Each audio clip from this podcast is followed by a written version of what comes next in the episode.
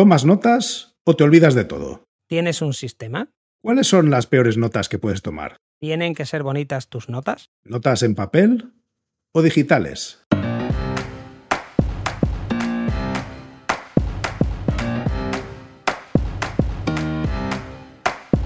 Bienvenidos a Unicode U00D1.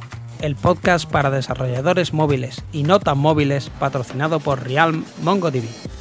Yo soy Diego Freniche. Y yo soy Jorge Ortiz.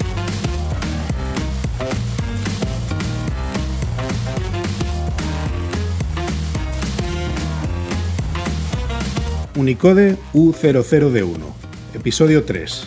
Toma nota.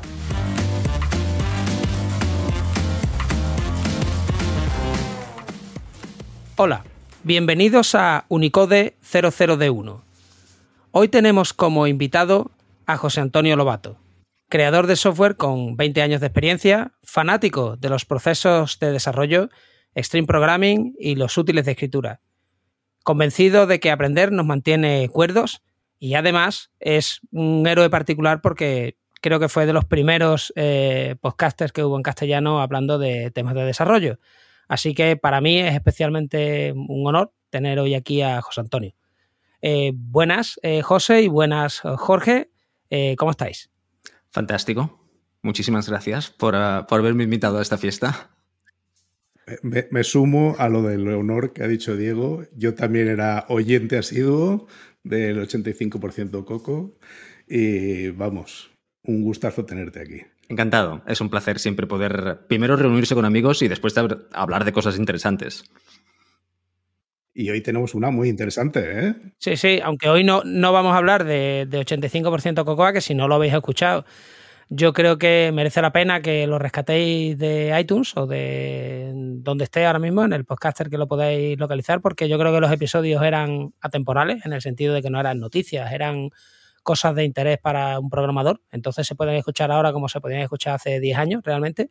Eh, así de buenos son, no como este, a lo mejor. Eh, entonces, eh, ¿hoy de qué vamos a hablar? Pues hoy de lo que vamos a hablar es de cómo tomar nota y el proceso alrededor de tomar nota, recopilar información y todas estas cosas. Y para eso nos hemos traído a José, que yo creo que es la persona que tiene el proceso para gestionar y tomar notas mejor que he escuchado jamás. Así que, José, si arrancas y nos cuentas. Bueno, nada son, uh, son muchos años que, que, llevamos trabajando, ¿no, Diego, en, en, esto y a, al fin y al cabo aprendes poquito a poquito de, cómo tienes que hacer las cosas. Y yo recuerdo un, un compañero, un compañero con el que trabajé muchos años, ruso, que me decía que él no leía libros porque se les olvidaban, se le olvidaban los libros. Y eso me hizo pensar, ¿no? Pensar, decir, uh, es cierto, Seguro que os ha pasado a vosotros que cogéis un libro, lo leéis, porque está muy interesante en ese punto, un libro técnico, por ejemplo, y al cabo de tres años, cuando volvéis a encontrar ese tema, decís, hostia, si yo esto lo dominaba y se me ha olvidado completamente.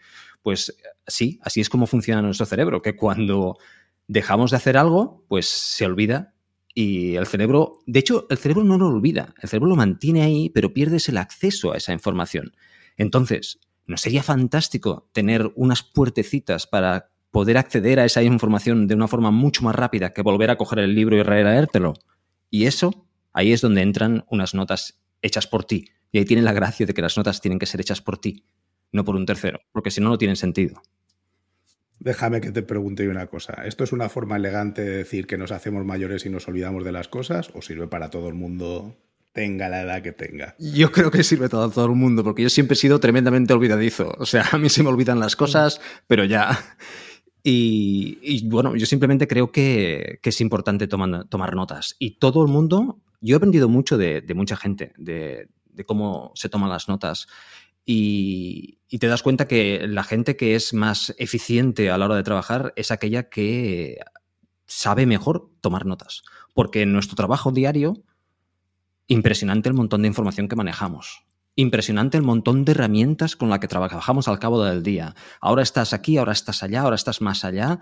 Y es muy difícil tener todo eso en la cabeza. Hay gente que lo tiene, yo no. Y entonces necesito notas. Es, el típico, yo siempre pongo el ejemplo. Bueno, me ha pasado hoy, por ejemplo, estaba por Twitter y he visto una infografía de, resumen de comandos de SQL, ¿no? Entonces, el Diego del pasado habría dicho, ah, como esto lo he visto por Twitter, lo vuelvo a buscar y después. No, sí, buena suerte encontrando eso dentro de un día, no dentro de mucho más tiempo, ¿no? Entonces, yo lo he cogido y ha ido, en mi caso, ha ido a Obsidian, ¿no? Que es como yo lo, proceso, ¿no? Eh, lo mismo me pasaba con el código.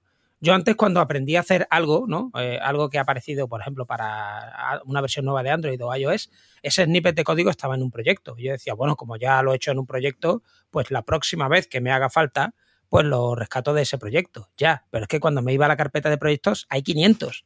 Entonces, ¿en, cuál puse el trozo este que hacía la parte que ahora mismo me hace falta y me hace falta ya? Porque, porque además te, estresa y te irrita porque dices, pero si yo ya perdí el tiempo haciendo esto y, está ahí, yo sé que el código está ahí, pero es, lo que dices de la memoria, está ahí, pero ¿cómo lo rescato? Correcto. Pero Diego, has, metido una cosa en medio que ahora le vamos a preguntar a José cuáles son las herramientas que él usa y las que le gustan más para tomar nota. Pero tú has hablado ya de una. Eh, dinos un poco cómo usas esa para que luego le demos pie a José que nos cuente la suya.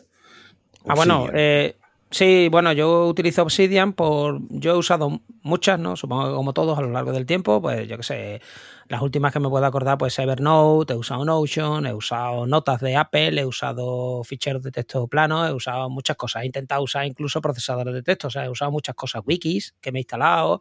Mm, he intentado usar muchas maneras. Sí, no, yo nunca he sido de post pero he intentado hasta usar repositorios de Git, cosas así, ¿no? Pero ha llegado un momento en el que yo me planteé y dije, vale, ¿cuáles son mis requisitos? A mí me gustaría tener una herramienta software libre, por aquello de no estar atrapado y que a lo mejor pues desaparezca el publisher que la hace y te quedas ¿no? con una mano detrás y otra delante quiero que no sea un information silo, o sea, quiero que poder leer esa información dentro de 20 años, y todavía estoy por aquí, la quiero leer, o sea, que sean ficheros de texto plano al final, si puede estar escrito en Markdown mejor, porque para mí me resulta más cómodo, hay gente a la que no, pero a mí sí, y resulta que Obsidian tenía todo esto, así que Obsidian simplemente es eso, eh, tú te creas tu ficherito en Markdown y él te, permite acceder a ellos, pero no cambia, no es especial en que no cambie la estructura, son carpetas con ficheros y, y ya está, ¿vale? No sé cuáles usáis vosotros o... Bueno, yo en mi caso, más que hablar de una herramienta, yo utilizo Bear. Y todo el mundo va a decir, ¿y por qué esa herramienta? Durante muchos años estuve utilizando Notational Velocity, que es ah, texto, como decía Diego exactamente, es texto plano, Markdown en mi caso, y, archivos pequeñitos de texto. Y, y, era muy fácil buscar. Yo creo que la herramienta no es tan importante como que entiendas lo que vas a hacer con esta herramienta. Y ahí es donde entra lo que yo llamo workflows, pequeños workflows. ¿Qué haces con esa herramienta?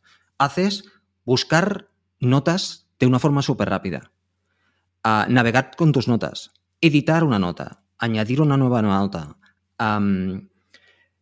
crear una nota y ponerla en el sitio correcto, referenciar a otras notas, a filtros avanzados de búsqueda. Todo este tipo de workflows que tú tienes que tener muy por la mano en la herramienta que utilices, cualquiera que sea, coge la herramienta que a ti te vaya bien intenta crearte estos workflows. Si lo consigues y te gusta, esa herramienta te va bien.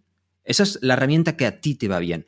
Diría una cosa más que ha dicho Diego que yo lo considero mm, esencial, y es que si la herramienta trabaja sobre archivos de texto plano, mucho mejor. Así no tienes temas de portabilidad y así no tienes, ah, sabes que siempre va a funcionar ah, y te puedes cambiar a otra, a otra aplicación sin ningún problema. Pero estos workflows lo tienes que hacer en tu herramienta diario, porque estaréis de acuerdo conmigo que la herramienta con la que trabajas tiene que ser lo más transparente posible. O sea, oh, he encontrado este snippet y esto mm, me lo guardo. No quieres perder tiempo, quieres ir, crear la nota, guardártelo y, hacer el comentario que tienes que hacer para complementar la nota y ya está, a otra cosa. Por lo tanto, la herramienta, ¿tú cuál utilizas, Jorge? Yo, como soy usuario de Emacs de un porrón de años, pues yo tomo las notas con Emacs. Porque, no porque se haga otra cosa que ser un buen editor para mí, que, al que ya estoy acostumbrado, al que manejo de forma más o menos razonable y eh, Emacs tiene una forma de tomar notas que es muy parecida al Markdown, lo que pasa es que se le con algunos, alguna potencia más. Se pueden temporizar cosas, eh, bueno, tiene conversores a distintos tipos de información de ficheros de salida. Todas esas chorradas son útiles en ocasiones, sobre todo para compartir notas con terceros, porque hay veces que a alguien le pasas una nota en texto y te dice, no, yo es que no la leo bien, ¿vale? tú mismo. Eh, pero pero el, tener una herramienta, como tú estabas diciendo, José, que, que sea eh, lo más transparente, yo creo que la palabra es perfecta para esto, que no incordie en el proceso es vital. Es vital. Claro, porque además te, además te permite, si no te gusta, por ejemplo, en mi caso el editor de Obsidian no me gustase, puedo editarlas con Visual Studio Code o con VI o con lo que a mí me dé la gana, porque es texto, ¿no? Y, y ya está, ¿no? ¿Sí? ¿Ibas a decir, José? No, decía que tenía apuntado aquí deciros el, los, cuatro, los cuatro puntos importantes, ¿no? Rápido, simple. No, no, no me digas, espérate, no me digas que has tomado una nota para el episodio de las Por notas. Supuesto. Ah, Por supuesto. correcto. Rápido, simple, plano y conveniente. O sea, e, e, eso para mí es, es, fundamental. El hecho de que sea plano uh, no le gusta a todo el mundo y yo lo entiendo. Uh, yo cuando utilizaba Notational Velocity es completamente plano. O sea, las notas las buscas y no tiene estructura de, de archivos de carpetas y tal, pero hay gente que le gusta la, estructura de carpetas y se siente cómodo con la estructura de carpeta. Adelante, no hay una solución para, ideal para todo el mundo. Tiene que ser rápido, simple, lo, lo, que tú consideres plano y conveniente, que haga la, vida fácil. bueno, ya. Hay gente que tiene. No, decía que hay gente que tiene reticencia a, lo de las carpetas porque hay veces que no sabes si meterlo en una carpeta porque es, pertenece a ese, por ejemplo, a ese cliente o eh, en otra porque pertenece a lo que estás apuntando como código, por ejemplo. Entonces hay gente que se siente más cómoda con, con las palabras clave o con etiquetas y tal. Y a mí la verdad es que es un sistema que me ha funcionado mejor. Pero el poder buscarlas, como tú estabas diciendo, de forma rápida, aunque sea con un grep, aunque tengas automatizado un grep, no hace falta cosas súper sofisticadas. Algo que te permita llegar a la nota que tú estás buscando de la forma más sencilla, seleccionarla y, tenerla en pantalla para leerla o para modificarla. Eso es lo que necesitas, no, no mucho más. Y queridos oyentes, por esta razón es por la que nunca tenéis que conocer a vuestros héroes, porque claro, yo sí soy de tener la estructura de carpetas. A mí me gusta tener, porque ya os digo, yo lo que utiliza Obsidian al final es una estructura de carpetas, dentro hay ficheros y, y, tú pues vas navegando por ahí si quieres, ¿no? Si te apetece. Obsidian lo que hace es que te los muestra todos y eh, te resulta muy rápido porque crea un índice, ¿no? En el caso, quizá me estoy centrando mucho en esta herramienta, pero bueno, como todas las herramientas, crean un índice al final, ¿no? Aparte, que no es parte de las notas, sino que es un, como una mini base de datos aparte y donde te permite hacer una búsqueda ultra rápida. ¿no? Entonces, el buscarlo efectivamente es fundamental. Y lo de los workflows estoy totalmente de acuerdo. Yo creo que debes tener un sistema, el que sea, pero siempre el mismo. Lo digo porque hay veces que eso, yo, yo si me encuentro un correo que me interesa como nota, o una página web que me interesa como nota, o un tweet o lo que sea, yo mm, preventivamente lo mando todo a Things que es con lo que yo organizo mis tareas personales. Y luego ya de Things, según me van apareciendo las cosas, las cojo y digo, ah, esto sí es una nota buena, cuando ya lo leo con calma. Digo, pues esto ya se convierte en nota, ¿no? Hmm. No sé vosotros qué workflows tenéis para capturar, ¿no? Eh, así. Yo utilizo exactamente lo mismo que tú has, ah, has dicho, Diego. Lanzo las cosas a. Hay muchas. Bueno, os quería comentar porque me viene al, momento, os quería comentar dos tipos de notas que yo diferencio. Eh, con el tiempo he visto que tengo dos tipos de notas, básicamente. Las notas de estudio y las notas de referencia. Las notas de referencia normalmente las creo on the fly. O sea, allí me encuentro, abro el editor y mm, pego el código. Y de hecho, mis notas se llevan un tag que es ah, en trabajo, sea, que es, una nota en, elaboración que no la he acabado por algún momento, porque estoy liado con una cosa o algo, la creo ahí. Y después las notas de aprendizaje. Las notas de aprendizaje son aquellas notas que tomo cuando leo algo, un artículo, un libro, veo un vídeo. Entonces tomo estas notas. Y son dos notas que se diferencian mucho porque unas son cortitas, rápidas y, al punto, y otras son un poquitín más completas, podemos decir, y con referencias de aquí para allá, aunque todas tienen referencias, pero bueno, con referencias de aquí para allá. Ah, por lo tanto, em, cuando lanzo algo a Things para hacerlo después, suelen ser notas estudio más que notas de referencia. Las lanzo allí para después trabajarlas, leer un artículo que, considero interesante que, ha aparecido en Slack o este tipo de cosas. Things y las, las hago más tarde. Quería decir un par de cosas más, y es Quitar el estigma de que las notas tienen que ser perfectas. Las notas son herramientas de trabajo y como tales, las mías, por ejemplo, son feísimas. o sea, no, las suelo compartir porque no son bonitas en absoluto, pero son mis notas de trabajo y las entiendo que son vivas. Cuando me las vuelvo a encontrar y encuentro más información, le meto más información dentro y a veces no están perfectamente estructuradas cuando encuentro eso, las reestructuro un poco. O sea, están están en continuo trabajo y son mis notas. Si yo te comparto una nota mía, lo primero que te voy a decir es, no vas a entender gran cosa, pero ahí está mm, lo que yo sé sobre esto. Sí, pero hay una comunidad de gente sin sentimientos por Twitter que utilizan Notion y hacen unas notas preciosas y las publican, ¿no? Entonces llegas, ves sus notas ¿no? Después miras las tuyas y te entran ganas como de llorar, ¿no? Porque es como, pero, pero ¿cómo lo pueden hacer tan bonito, con tanto emoji, con tanto, ¿no? Con tanto cariño. Yo hago lo mismo, yo empiezo siempre desde una nota seminal, ¿no? Que puede ser simplemente un enlace a un artículo o algo. No quiero perder esa información. O sea, mi, mi objetivo es no perder la información, ponerle un título a la nota que me permita localizarlo rápido y si no tengo tiempo, pues nada más, ¿no? Y después, a medida que voy vuelvo a necesitar eso, porque normalmente yo lo que hago ahora para buscar siempre información es que primero busco en mis notas y después busco ya en Internet, ¿no? Si lo localizo en mis notas y encuentro la nota con la solución que en ese momento me hace falta, fantástico. Si tengo que seguir investigando y es una variación o una ampliación de la nota, lo que hago es que lo añado a la nota. Entonces, las notas, como tú dices, van creciendo, ¿no? o sea, no están vivas, no, no es una cosa que tú llegas, la haces de una vez y ya está, porque si no serían algo que hago una vez y la olvido, no la vuelvo a usar.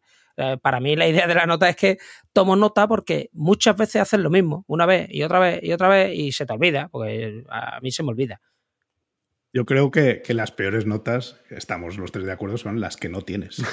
O sea, las que en algún momento dijiste, pasaste por ahí y, y consultaste una información, viste algo que te parecía interesante o que después, a, lo mejor en ese momento ni siquiera lo pensaste, pero cuando te ves en la tesitura de volver a tener que utilizarlo, dices, ojalá hubiera tomado esa nota.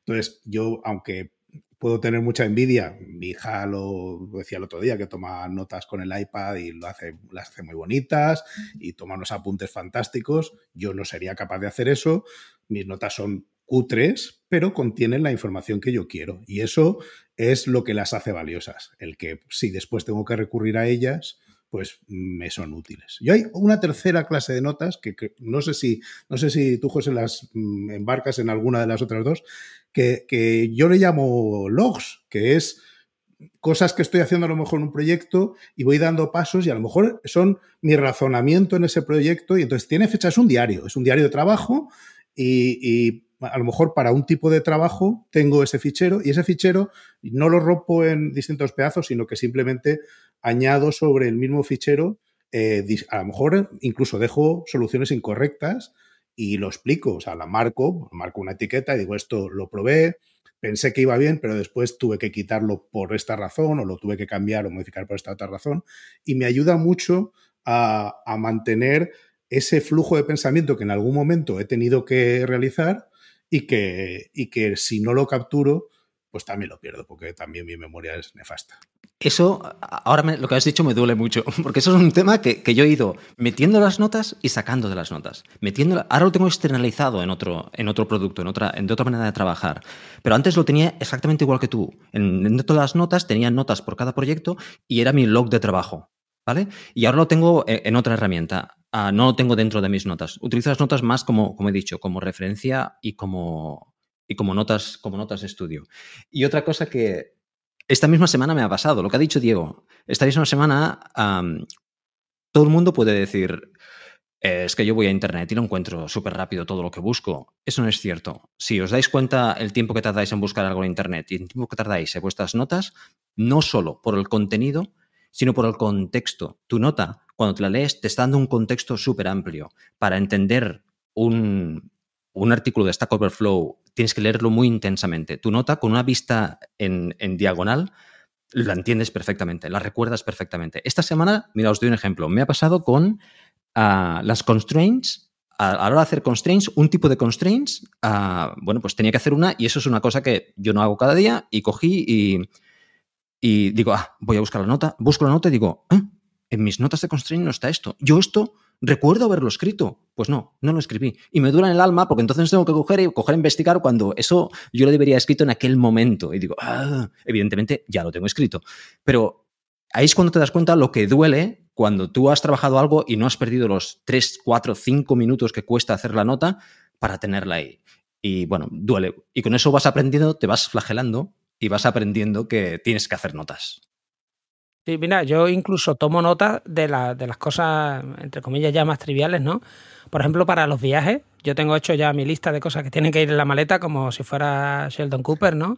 Tengo, claro, yo de, las estaciones o los aeropuertos incluso tengo puesto el dónde aparcar. Lo digo porque el día que te tienes que ir, yo no sé al resto de la gente, pero para mí es un estrés el pensar, tengo que coger el coche, llegar a aparcar esto donde se aparcaba, que no me acuerdo de la última vez, pero esto era como, entonces ya confunden las estaciones, ¿no? Te vas a tu notita de la estación de, yo qué sé, de Atocha en Madrid a lo mejor, ¿no?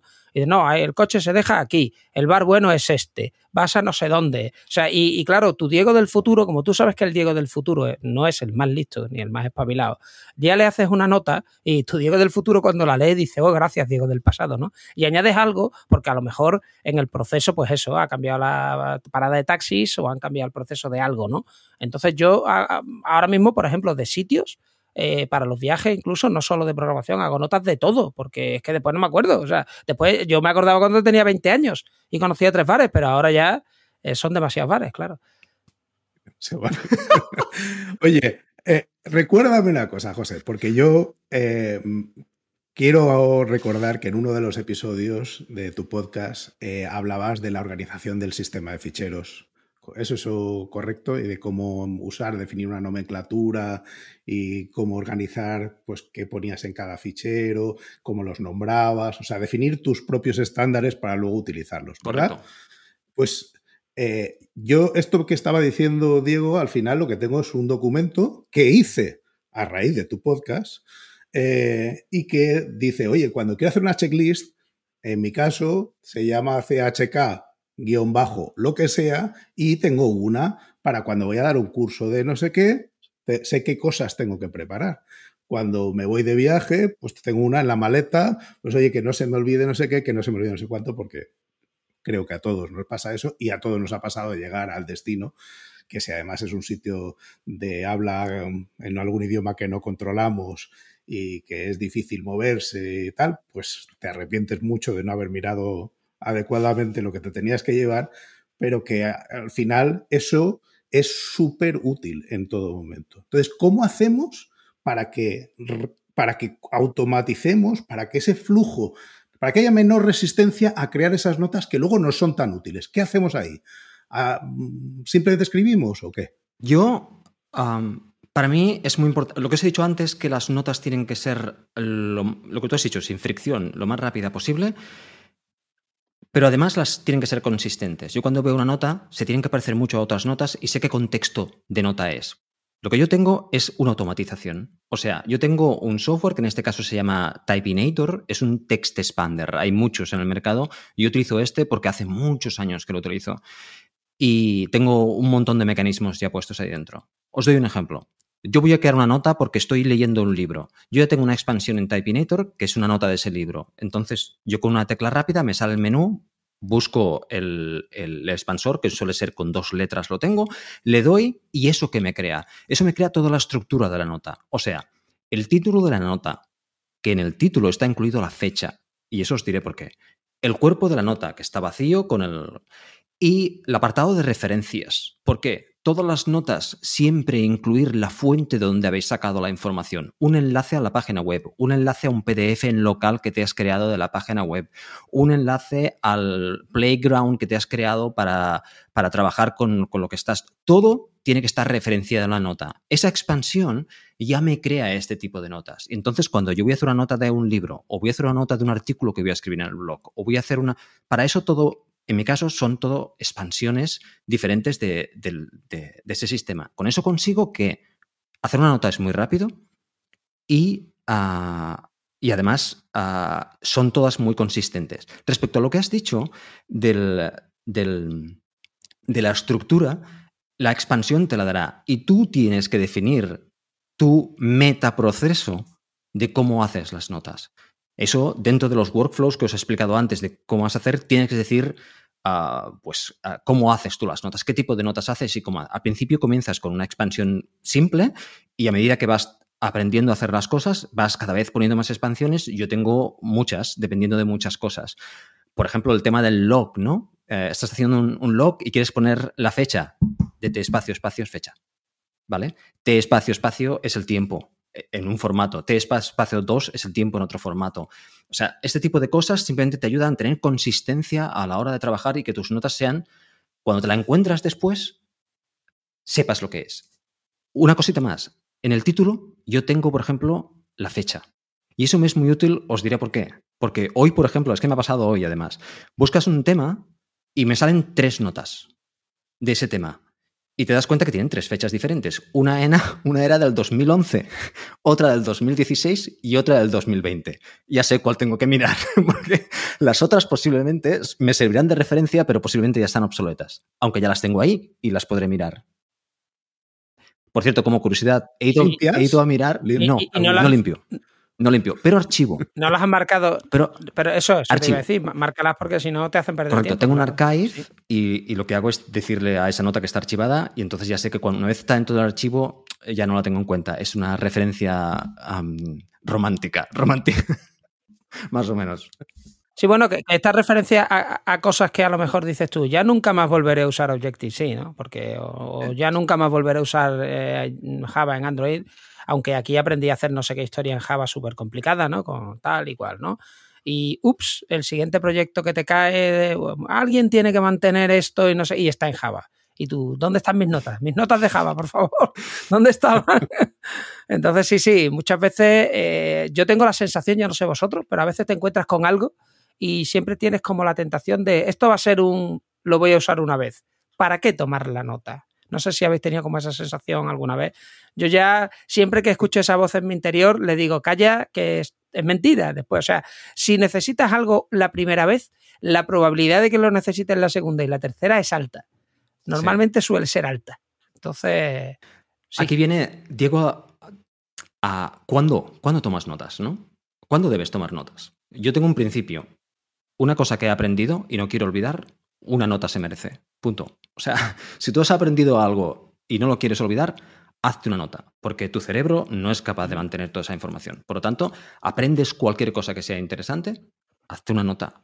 Hazte una nota que está ahí. Y como te he dicho, es, mm, no pierdes la referencia a Internet. Tienes el enlace al lugar sitio, la referencia a, a, tu a casa donde aprendiste eso.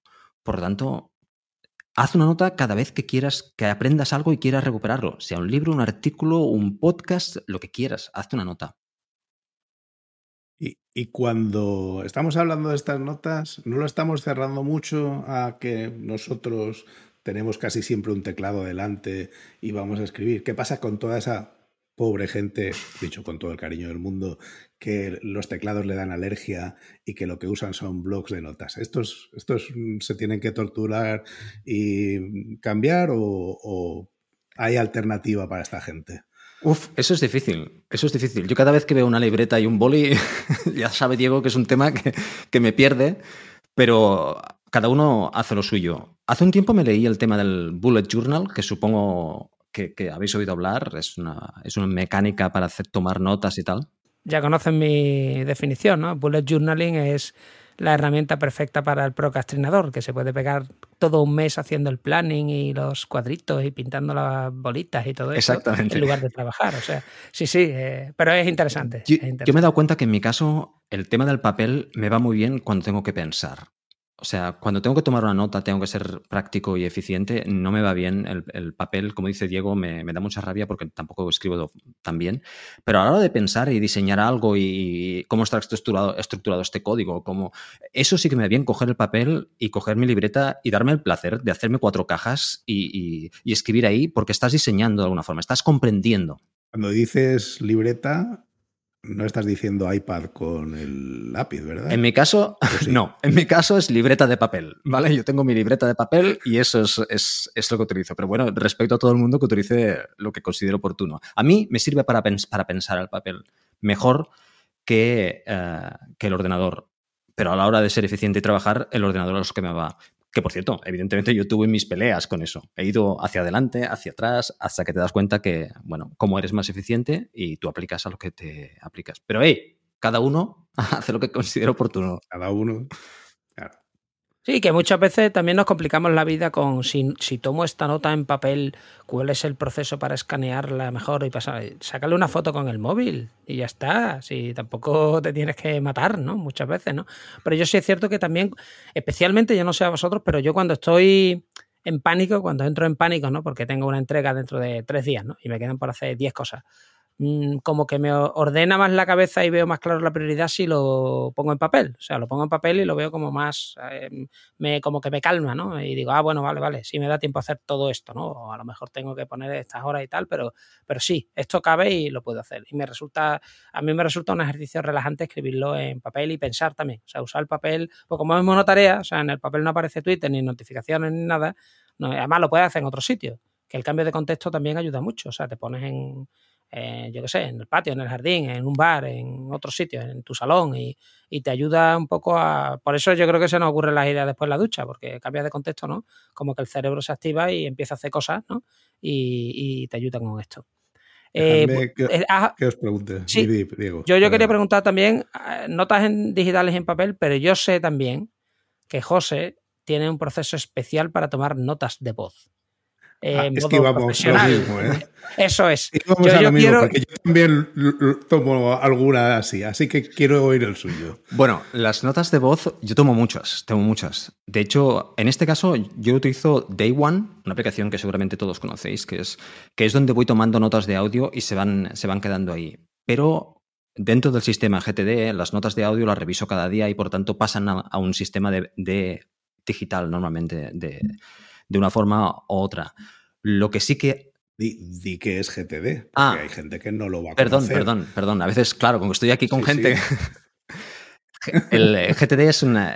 Es Getting Things Done, es una, es una metodología para básicamente para revisar tu trabajo diario y planificar tu trabajo y hacerlo. Hay muy buenos libros y muy buenos ah, podcasts que os van a enseñar cómo funciona eso si queréis, tenéis curiosidad. Para mí es indispensable, para mí, porque a mí me cuadra muy bien con la manera en la cual yo trabajo. Entonces, hay muchas veces que estás con el iPhone, estás por ahí y quieres tomar una nota rápida de que, ostras, esto, y lanzo esto, y sé que va mi GTD, que por la mañana a primera hora yo voy a revisar el GTD y eso va a ir a algún sitio, donde sea, pero va a ir a algún sitio. Ya no se me olvida. Es mi manera de, concentrar las cosas. Pero hay unas notas de audio que de las cuales ah, para mí son muy especiales y es mi diario de audio. Mi diario de audio, yo lo grabo casi cada día, son 5 o 10 minutos en el cual yo hablo para mí mismo y tengo evidentemente todo automatizado, me genera un podcast fantástico que es personal e intransferible, pero ah, decía Diego que... No, pero, pero, pero di, di, di con qué herramientas lo grabas, cómo transcribes el, ¿no? el audio a texto, el micrófono que usas, porque no es ponerte allí con el móvil como haría yo, que soy un boca chancla. No, no. Esto es, eh, lo voy a hacer profesional. Bueno, tengo una entrada en el blog en el cual explico todas las herramientas que utilizo, el micrófono, porque tengo un micrófono, un micrófono que se conecta al, iPhone y, con eso grabo y y, bueno, queda muy chulo y me gusta mucho y me lo paso muy bien. Y además me, da una, una, tranquilidad, aunque un día iba andando por la calle y como siempre iba andando por la calle hablando con mi micrófono y al cabo de unos días fui a, una tienda y la chica me dice, tú trabajas en la radio, ¿no? Porque ibas por la calle hablando y le digo, no, no, eso es, mi, eso es personal y no, no, no, lo siento, pero no soy tan glamuroso, no. Bueno, curiosidades, pero es otra nota interesante, es otra manera de gestionar información que también es que sea útil. Yo lo, que le veo de bueno a la... Ah, perdón, la nota de audio es, breve. lo que sí le veo es que son eh, accesibles en el sentido de que no necesitas manos ni ojos. O sea, puedes ir en el coche a lo mejor y te acuerdas de algo y dices, hey Siri, grábame no sé qué historia, ¿no? Y ahí queda, ¿no? Por cierto, se me acaba de activar Siri. Perdón, eh, ¿decías, Jorge? No, yo, yo decía que yo las uso en un modo ligeramente distinto. O sea, a mí una cosa que me relaja y que me permite organizar, o sea, a veces estás todo el rato tecleando y yo suelo salir a caminar.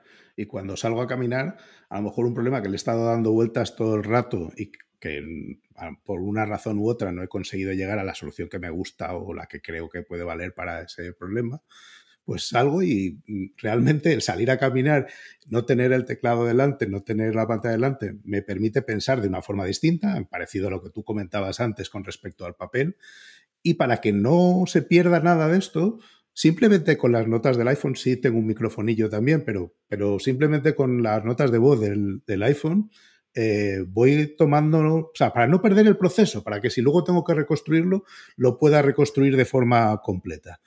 Entonces voy pensando y cuando veo, ah, pues esto parece que sí, pues voy a leerme, o sea, voy a contármelo a mí mismo, que además me permite el vocalizarlo, me permite reflexionar y dar, mm, darme a veces cuenta de que hay cosas que no he resuelto, que eso vale, pero no vale para todo el problema, o que falta algo que es fundamental. Indispensable. Yo las uso de esa otra forma. Sí, sí. De hecho, cuando, cuando se ha hablado de mi, de mi, de mi notas de audio personales, esta especie de diario, es exactamente eso. Es que salgo por la calle a andar, lo que tú has dicho. Y es, yo, yo animo a todo el mundo que lo haga porque es, es que es fantástico.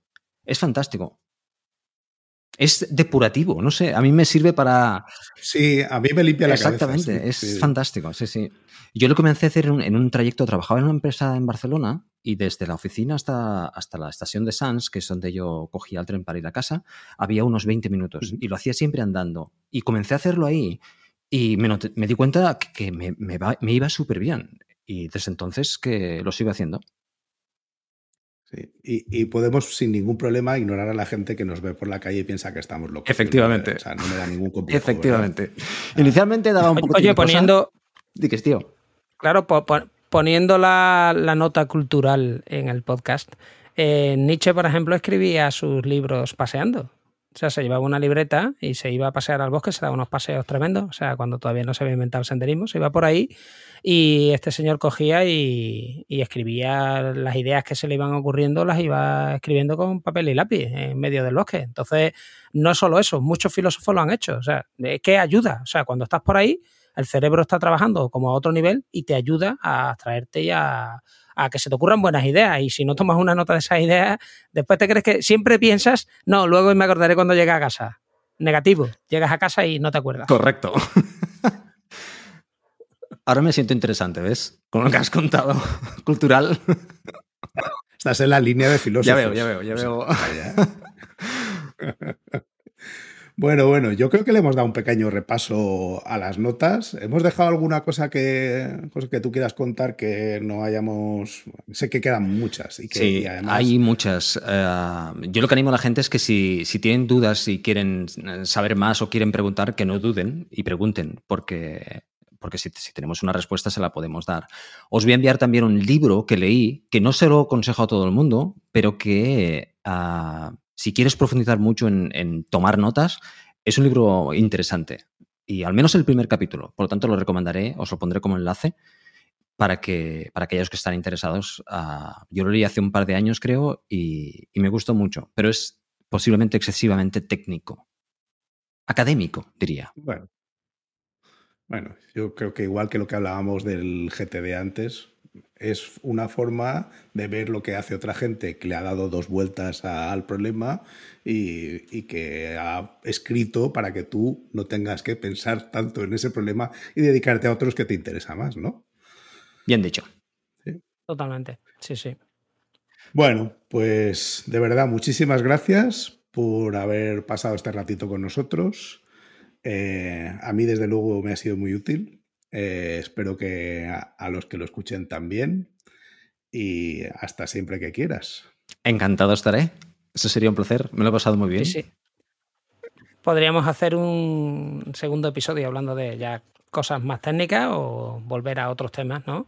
Eh, tanto de tomar notas como de cómo aprender, ¿no? Eh, que yo creo que también es un tema que nos interesa mucho. El, el aprendizaje, lo digo porque José ha sido durante muchos años profesor y también está muy enfocado en el tema, bueno, como Jorge, ¿no? También, eh, y, casi yo mismo a veces, eh, nos interesa mucho el cómo procesar las cosas de manera que se comprendan mejor, ¿no? que conceptos complejos entren mejor y se, se queden mejor y básicamente pues tengas menos preguntas, ¿no? porque la gente se entera antes. O sea, en fin. ¿Cuántos likes, perdón, cuántos seguidores en, en los podcasts vale Hacen falta. a José ¿Por, por, cuántos, ¿Por cuántos hacemos? ¿Por mil o no? Vamos a ir más bajo, si no va a ser un poco duro. ¿Por sí, 200 entramos chicos, a, a, a, chincharle otra vez? Yo os quería decir que os quería felicitar por la iniciativa de, de este podcast. Yo sé lo que cuesta poner un, podcast y tirarlo para adelante y vosotros lo estáis haciendo de una forma fantástica. Esto tiene muy, muy buena pinta y por lo tanto felicitaros, chicos. Estoy encantado y evidentemente os estaré siguiendo y escuchando todos los episodios. Muchas gracias, pero Muchas gracias, vamos a esperar a, vender la, piel del oso a, que esté cazado. Muy bien. Gracias de nuevo. Gracias a vosotros. Y hasta siempre. Venga, hasta luego. Hasta luego. Gracias por escucharnos. Si te ha gustado y quieres que podamos crear nuevos episodios, te pedimos que nos ayudes a difundir este podcast. Puedes decírselo a tus compañeros, retuitear cuando anunciemos nuevos episodios, suscribirte para que se descarguen los nuevos episodios automáticamente, o todavía mejor, puedes ponernos una valoración espectacular en tu plataforma de podcasting. Si tienes sugerencias sobre cómo podemos hacerlo mejor o propuestas de invitados o contenidos, ponlo en un tuit incluyéndonos a Diego, arroba de Freniche, o a Jorge, JD Ortiz. Te recomendamos atender a los meetups de Realm. Tienes el enlace en la descripción. Y si tienes dudas sobre Realm o MongoDB, puedes participar en los foros. Si podemos aportar algo a tu comunidad, estaríamos encantados de atender a vuestros eventos, podcasts, conferencias o meetups. Por último, queremos recomendarte nuestro podcast hermano en inglés, The MongoDB Podcast, presentado por Michael Lynn y en el que se entrevista a desarrolladores, emprendedores y empresas. Lo tienes disponible en las principales plataformas de podcasting. Esto es todo por este episodio de Unicode U00D1. Hasta la semana que viene.